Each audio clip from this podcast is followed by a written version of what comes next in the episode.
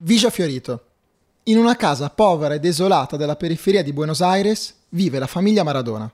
Don Diego acquista quella casa nel 1955, dopo una fuga dalla povertà di Eschina, verso l'Eldorado per qualsiasi nullatenente sargentino, la capitale Buenos Aires. Don Diego e sua moglie, Dalma Franco, conosciuta in tutta l'Argentina come Donna Tota, hanno quattro bambini e delle grosse difficoltà economiche. Serve un miracolo dall'alto e la divina provvidenza accoglie questo desiderio di Don Diego. Non arrivano i soldi, non arriva neanche il lavoro dei suoi sogni, ma arriva una consegna che gli cambierà la vita. La posta divina arriva alle 7 del mattino in una fredda giornata d'ottobre del 1960. Tutto inizia con il tono gioioso di un medico che annuncia a tutta la famiglia Maradona l'arrivo di un maschietto, che un po' come tutti i neonati è anche tutto culo e piedi e lo sarà per sempre. Radiabo presenta Storie a giro. Un viaggio alla scoperta del gioco più amato del mondo. Il giorno della nascita è una domenica. È il giorno in cui riposa l'Onnipotente e dove solitamente concede il massimo della sua genialità. Donna Tota di quel momento ricorda che erano nate tutte femmine quella notte. Solo lui, solo Diego Armando Maradona l'unico maschio, come se fosse un segno del destino. Nel tempo altri aneddoti delle origini incerte si aggiungono alla storia, come il fatto che nel momento cruciale l'urlo della madre somigliasse ad un'esultanza dopo un gol, oppure di quella stella disegnata sul pavimento all'ingresso dell'ospedale. L'infanzia nel barrio di Villa Florito ricorda per certi versi un'infanzia di un qualsiasi ragazzino brasiliano che vive nella favela di Rio. Nonostante la miseria, anche nella povertà ci sono gradi diversi di affiliazione. Quella della famiglia Maradona è una povertà privilegiata, dignitosa, dove il posto sicuro di Don Diego scongiura l'incubo della fame più nera. Il lavoro inglorioso della madre invece mantiene l'apparenza del decoro a tutti i piccoli Maradona e in questo ambiente familiare si forma la magia nel piede sinistro di Diego Armando, tra i palleggi con le arance, le cebogitas e quel sogno, diventare campione del mondo. Mi primo sogno è giocare nel mondiale il secondo è salire campione. In pochi anni Diego entra nell'Accademia dell'Argentinos Juniors e diventa da subito il numero 10 delle Cebogitas. Dieguito era piccolo, scuro, un negrito come direbbero gli argentini. Il piccolo faceva parte di una generazione unica, un gruppo di ragazzini che nel loro piccolo scrivono la storia ed entrano di diritto nella mitologia del quartiere. In tre anni vincono una miriade di partite, senza mai perdere. Nel dicembre 1973 segnano l'impresa più ambita, una clamorosa vittoria sulla Banda Rojita, la squadra dei piccoli del River Plate, il club più ricco e potente della capitale. Vincono 5-4 quella partita, con una rete che rimarrà nella memoria muscolare di Dieguito. Supera prima 7 avversari e poi deposita il pallone in rete, un'azione che nella sua vita ripeterà più e più volte. Erano gli anni più belli della vita di Diego, quando la palla pesava il giusto e si poteva pensare solo alle gioie del campo, evitando ciò che stava fuori. Diego la sua infanzia se l'è sempre tenuta molto stretta, con i suoi pregi e i suoi difetti, i suoi slanci e i suoi rancori, e le sue abitudini, una delle poche cose che riuscirà a mantenere per tutta la sua vita. Maradona negli anni inizia a conoscere le critiche, si rende conto che sono l'inverso dell'amore ricevuto da bambino, quando si parlava di lui come un prodigio. Forse un po' povero, ma vezzeggiato da un quartiere prima, da una città e da una nazione poi. Le critiche sono il male del mondo, ma come dice Churchill, la critica può non essere piacevole, ma è necessaria compie la stessa funzione del dolore nel corpo umano. Richiama l'attenzione su uno stato malsano delle cose. Se ascoltata in tempo, il pericolo può essere evitato. Se viene messa da parte, però, si può sviluppare un morbo fatale. Diego, però, non ha colpe. Da quando ha 18 anni subisce critiche ovunque, soprattutto quando lascia il suo amatissimo Argentinos Juniors per il Boca Juniors. Un crimen, un crimine come un grande tango di Miguel Calò, il Boca, il club cittadino che aveva vinto la concorrenza di tante squadre europee come Barcellona, Napoli e Juventus, riesce a portare a casa il Pibe d'Oro. Ricorda molto la storia di Baggio e come per Baggio ai tempi di Firenze si solleva una rivolta nazionalpopolare per manifestare il disappunto nei confronti della società biancorossa, quella dell'Argentinos Juniors. Ma per capire meglio il motivo di questa rivolta c'è una storia e una partita in particolare che più di altre può raccontare l'amore dei tifosi dell'Argentinos per il giovane Diego. Siamo nel 1980. Si gioca Argentinos Juniors Boca e il Diego gioca ancora per i rossi e a soli 20 anni è il nuovo fenomeno del Sud America. Qualche settimana prima della partita, con il Boca, Maradona segnò uno dei suoi gol più celebri contro i colombiani del Deportivo Pereira. È uno slalom magico che dalle immagini dell'epoca si intravede a malapena, ma che ricorda per certi versi un gol che ritornerà nella sua vita. Dopo quella partita, il suo preparatore atletico disse di Diego che averlo in squadra è come giocare a poker con quattro assi in mano. Maradona arriva a quella partita carico come una pentola a pressione. Per motivarlo a dovere, ci pensa poi il portiere del Boca, un certo Hugo Orlando Gatti, detto il Loco. Gatti non si lascia impressionare da Maradona, anzi, il giorno prima della partita rilascia alcune dichiarazioni offensive sul quotidiano argentino La Razón. Maradona è un buon giocatore, può fare grandi cose, ma sono preoccupato per il suo fisico. Nel giro di qualche anno diventerà grasso. Maradona subisce l'attacco, ma promette 4 gol. La promessa diventa profezia poi vendetta. Diego segna 4 reti memorabili a Gatti e soprattutto al Boca Juniors, che perde la partita 5-3. La partita entra nella leggenda solo al fischio finale, quando i tifosi del Boca, insieme a quelli dell'Argentino, scantano per Diego. Nasce il grido Maradò, Maradò, intonato festosamente da entrambi gli spalti per omaggiare quel giocatore un po' cicciottello che già all'epoca era il più grande di tutti. Va Maradona! Sargatti! Gol! De Argentinos Juniors Maradona. Argentinos Juniors 3, Boca Juniors 2, Diego Armando Maradona. Diego arriva alla Boca con il cuore di uno senese. I senese sono i tifosi del Boca e nella famiglia c'è un tifoso più di tutti, il padre. Sì, perché in famiglia si è sempre tifato Boca. E non è la classica situazione del giocatore che bacia la maglia e poi se ne va baciandola un'altra. Diego ovunque gioca ama la maglia e si innamora di tutto ciò che lo circonda, creando un'alchimia che solo lui poteva avere con i suoi tifosi.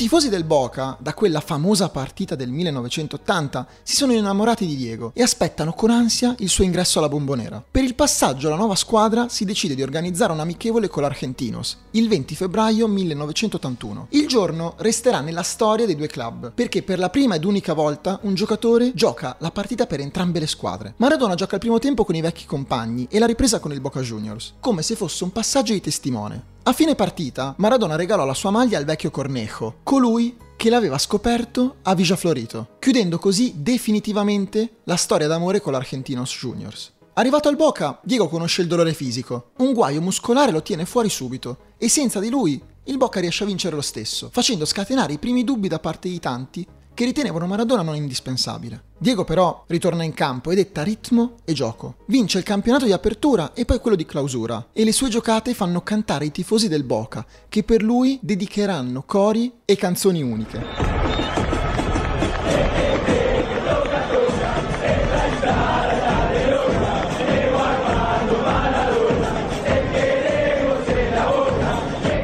Successivo, a causa di problemi economici, il Boca Juniors deve privarsi di Maradona. Il Boca non è in grado di pagare il suo trasferimento definitivo. Sì, perché l'Argentina non se la sta passando benissimo. A fine anni 70 la terra del tango vive in tempi crudi e la dittatura con al comando Jorge Rafael Videla è spietata. Videla è un personaggio macabro e ambiguo che aveva consegnato a Daniel Passarella la Coppa del Mondo in un monumental che conteneva al suo interno delle carceri per i dissidenti politici. Diego a soli vent'anni era dunque il giocattolo di lusso che incantava una massa ignara, o quasi, delle orribili sparizioni e torture che avvenivano in quel periodo, i famosi desaparecidos. L'arrivo di Diego in Europa era rinviato a data da destinarsi. Si fece quindi avanti il Barcellona con l'offerta di 12 miliardi di lire, circa 6 milioni di euro, un'offerta impensabile per gli anni. Il viaggio in Europa di Maradona inizia in Spagna, Qui conosce la vita mondana e le luci della notte, che tanto gli faranno male nella sua vita. Ma conosce anche il calcio che conta. Maradona inizia con un gol al Valencia e poi si ripete al Valladolid. Del suo periodo a Barcellona si è scritto tanto. Spesso si legge di un'avventura atroce, ma per Diego non è andato tutto poi così male. Ad esempio, uno dei gol siglati alla Stella Rossa in un incontro di Coppa delle Coppe è senza dubbio uno dei più belli della sua carriera. È vero però che la prima stagione finisce troppo presto. A inizio dicembre un'epatite virale lo tiene lontano dai campi per mesi. Maradona deve fermarsi. Torna in campo solamente a marzo. Il Barcellona arranca, ma al suo rientro l'argentino segna 5 gol in 7 gare non bastano. Non bastano per giocare nel calcio che conta. La squadra, alla cui guida è subentrato Menotti, allenatore e campione del mondo nel 1978, non gira. La squadra non funziona. Però Menotti è sicuramente più vicino all'indole del fuoriclasse. Nonostante il quarto posto in campionato, vince con Maradona in campo la finale di Copa del Rey contro il Real Madrid, regalando a Diego la prima gioia europea. Nella seconda stagione blaugrana, Diego arriva più carico che mai. Nonostante gli eccessi, Diego inizia a far vedere le sue vere qualità e alla quarta partita il Barcellona si gioca il primato contro l'Athletic de Bilbao, la squadra campione in carica di Spagna. 24 settembre 1983, una data che segna la vita di Diego. Un intervento killer di Andoni Goicoechea stende il pibe d'oro. Le famose immagini sono forti ancora oggi e colpiscono tutti. Anche la persona più distaccata dal gioco riconosce la gravità dell'infortunio. E il mondo deportivo il giorno dopo si titola con El Crimen. Sì, il crimine. Un crimine contro il calcio e contro i tifosi di questo gioco, prima ancora che contro Maradona. Diego, nonostante tutto, si riprende in tempi record e in tre mesi torna in campo a giocare. Nel frattempo la squadra ha perso colpi e non riesce a lottare per il titolo. Un grande dolore per Diego, che a 23 anni si sente lontano dai grandi palcoscenici. Maradona è sempre più lontano dal Barça, ma il capitolo finale lo vuole scrivere lui stesso. Diego è fatto così. Deve essere lui l'artefice del bene e del male della sua vita. 5 maggio 1984. Siamo al Santiago Bernabeu, nella casa dei rivali del Real. Il Barcellona gioca la finale di Coppa del Rey. Di fronte non incontra però il Real Madrid, ma ancora l'Athletic de Bilbao. Maradona e il tecnico dei baschi si attaccano pesantemente prima, durante e dopo la partita. La partita finisce 1-0 per i baschi, ma non è importante. In campo succede qualcosa di strano. Un compagno di Diego, Ben Schuster, si vendica stendendo Goicoechea con un calcio. Gli animi si scaldano. Al fischio finale Miguel Sola provoca Maradona, che lo colpisce con un pugno. Tutto questo sotto lo sguardo attonito di un re Juan Carlos che tutto si aspettava tranne che una rissa. O meglio, una guerra nasce una delle risse più memorabili nella storia del calcio spagnolo e non solo, la battaglia del Bernabeu. Maradona poi reagisce anche a San Miguel, tirandogli un calcio volante in pieno petto, squalifica di tre mesi. Il suo futuro è già scritto. Deve scappare dalla Spagna. A Barcellona Diego perde il suo fashion internazionale e poche squadre sono interessate a lui. Ce n'è una in Italia però, che più di altre si interessa a questo ragazzotto di Vigia Florito. Il Napoli fiuta l'affare. Sembra una follia, ma d'altronde il folle è solamente un sognatore che sa di essere sveglio. E così il presidente Corrado Ferraino cambia la storia del calcio italiano. Settimane di folli trattative, con intrighe e rilanci, blitz a Barcellona e un finale leggendario. Il presidente Ferlaino sa di non poter consegnare il contratto prima della chiusura del calciomercato. Decide quindi di depositare in lega una busta vuota e poi nella notte la sostituisce con l'aiuto di una guardia giurata. Una mission impossible a tutti gli effetti. Il Napoli porta a casa il miglior giocatore di quegli anni e pochi giorni dopo, quella bizzarra notte di luglio, il Pibe Oro si presenta al San Paolo davanti a 70.000 persone. Qualche palleggio alla sua maniera, facendo sembrare la palla un palloncino e un buonasera napolitani che conquistò subito i cuori di quei tifosi partenopei che per sempre canteranno il suo nome.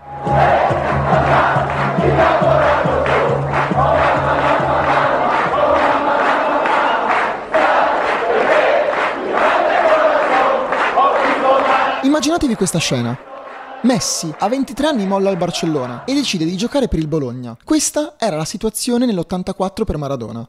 Impossibile non amarlo. Maradona è il Caravaggio del XX secolo. Non è una forzatura. I volti di Caravaggio sono i ragazzi di vita, delle strade, delle periferie dell'umanità. Con lui la vita diventa arte, proprio come Maradona. E a Napoli Maradona si evolve, si deforma in divinità terrestre, dove il suo tempio per le profezie della domenica diventa il maestoso San Paolo. In campo faceva cose che nessun altro riusciva a fare. In Italia reinventa il calcio come l'hanno inteso per generazioni e generazioni. Vederlo giocare era come assistere alle gesta di un genio, che però aiutava i più deboli per sconfiggere i più forti. Il supporto della gente lo aiuta e lo porta a giocare le prime due stagioni a Napoli a dei livelli mai visti prima. Il titolo però non arriva. Bisognerà aspettare ancora un po'. Arriva intanto la convocazione con la nazionale. Sì, perché nel 1986 ci sono i mondiali di calcio e si giocano in Messico.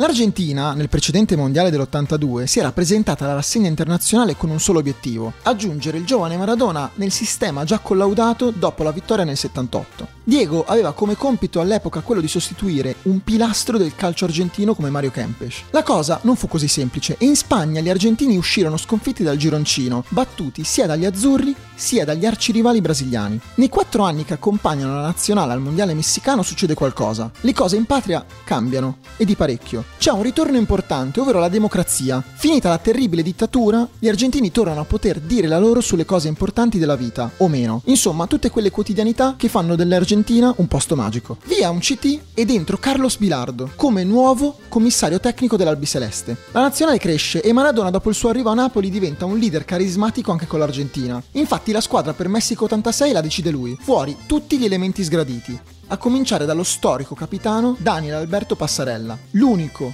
forse, che poteva stargli vicino in quanto a carisma. Maradona nei gironi incontra Bulgaria, Corea del Sud e la vincitrice del Mondial 1982. L'Italia non è più quella nazionale che tanto ha fatto innamorare gli italiani nelle notti spagnole, ma riesce comunque a strappare un pareggio all'Argentina, nonostante un gol geniale di Diego Armando Maradona. Le critiche della stampa argentina arrivano copiose, anche dopo il passaggio ai quarti di finale e diventano lecite. Sui titoli dei quotidiani si legge Asino Segana, così non si vince. A Diego viene criticato tutto, anche le scelte del mister, ma il talento di Diego era questo assorbire tutto come se fosse una spugna. Si arriva ai quarti di finale, dove l'Argentina incontra in un rematch della guerra delle Falkland e Malvinas l'Inghilterra di Lineker e Barnes. Una leggenda racconta a distanza di anni che nel tunnel prima della partita Maradona passò in rassegna tutta la truppa dei compagni. Il sottopassaggio che portava al campo era stretto e Maradona indicava gli inglesi con un segno di disprezzo. Questo odio era dovuto alla guerra delle Malvinas, dove gli argentini persero un centinaio di uomini nel combattere le truppe inglesi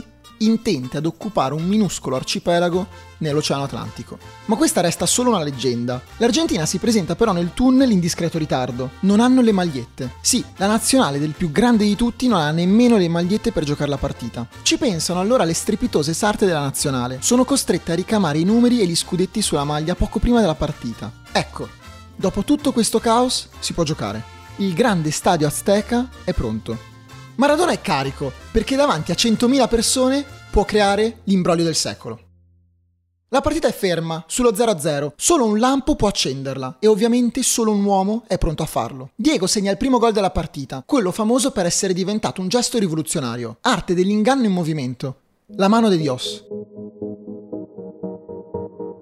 Maradona finge di colpire la palla con la testa, ma è con la mano che anticipa il portiere inglese Shilton. È evidente, ma l'arbitro non se ne accorge. Se ne accorgono solo il povero Shilton e qualche inglese vicino alla scena del crimine. Diego è consapevole di quello che ha fatto, ma esulta come se non fosse successo nulla, dando così uno schiaffo alla sportività che gli inglesi hanno professato in un secolo di sport. L'Inghilterra rimane paralizzata in campo, non reagisce al gol subito, anzi, tre minuti più tardi la palla torna tra i piedi del Dies e dopo un passaggio di Enrique, Maradona parte da solo, contro tutti. Ahí lo tiene Marabona, lo marcan dos, pisa la pelota Marabona, arranca por la derecha el genio del fútbol mundial y es el tercero a tocar para Borruchaga siempre Marabona, genio, genio, genio, ta, ta, ta, ta, ta, ta, ta. Gli argentini dipendono da lui e grazie a lui vincono contro gli inglesi. Maradona, un uomo perennemente fuori dagli schemi, si concede tutto, anche di guidare dopo la partita contro gli inglesi una macchina appartenuta a Goebbels. Sì, il gerarca nazista, proprio lui. Ma Maradona può tutto, perché a lui non interessano le regole. E non le vuole. Ah, comunque ci sarebbe una semifinale da giocare. Si gioca contro i temutissimi belgi. La partita, se possibile, è ancora più bloccata della precedente. Ma c'è ancora Maradona. Diego sblocca di nuovo la partita, come se la memoria muscolare gli permettesse di anticipare le giocate avversarie di qualche secondo. Come se quella parte di sé gli permettesse di diventare il giocatore più forte della storia dei mondiali. Perché nessuno è mai arrivato in finale con una squadra così tanto scarsa. Nessuno. Nemmeno Pelé. In finale gli argentini incontrano i tedeschi. Come sempre i tedeschi ai mondiali arrivano fino in fondo. Non saranno i più spettacolari, ma in termini di efficacia sono i primi in assoluto. Si gioca l'Azteca, si attendono 115.000 persone, tutte pronte ad assistere ad un'altra magia del Diego. Eppure, questa volta non è Diego a sbloccare la partita, ma sono il Tata Brown e quel Jorge Valdano che di Maradona dirà io non vorrei mai essere Diego, perché non è poi così facile essere Maradona, come dargli torto. Sulle spalle si porta il carico di 40 milioni di argentini. Diego lo sa e si sacrifica. L'Argentina grazie al suo sacrificio, è sopra 2-0 a 20 minuti dalla fine. Sembra fatta. L'Argentina può cancellare finalmente quella sporca vittoria del 78 e aggiornare la bacheca dei trofei. Ma quando tutto sembra ormai scritto, il calcio ci ricorda una cosa. La Germania non muore mai. E nel giro di 3 minuti riescono a pareggiare la partita. 2-2. Mancano 10 minuti. E tutti sanno cosa succederà. Vinceranno i tedeschi, perché troveranno sempre un modo per rimontare la partita. Perché neanche Diego può nulla contro i tedeschi. E il bello della storia arriva qui, perché Diego decide di mandare qualcun altro in porta. Sì, perché Diego è chiuso a tre giocatori da almeno 85 minuti. Maradona si trova una palla sporca a centrocampo e decide di servire Burruciaga. E il Burru corre con la palla per 40 metri, con tutta l'Argentina che urla Tira! Tira! Maradona de cabeza la tira para Ricardo Giusti, Giusti de cabeza para Maradona. Maradona entre tres, se va solo Burruchaga, se va solo Burruchaga, está mandando, Burruchaga.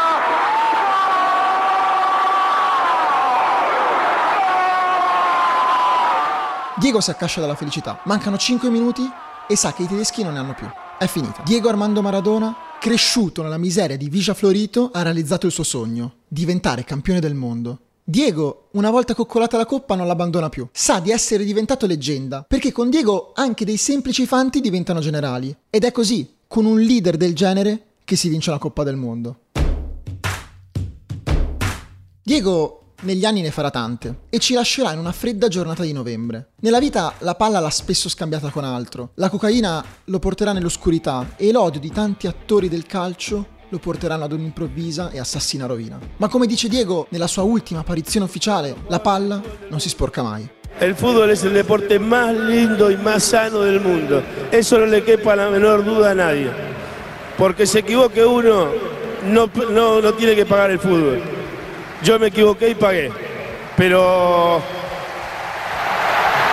la pelota no, la pelota no se mancha.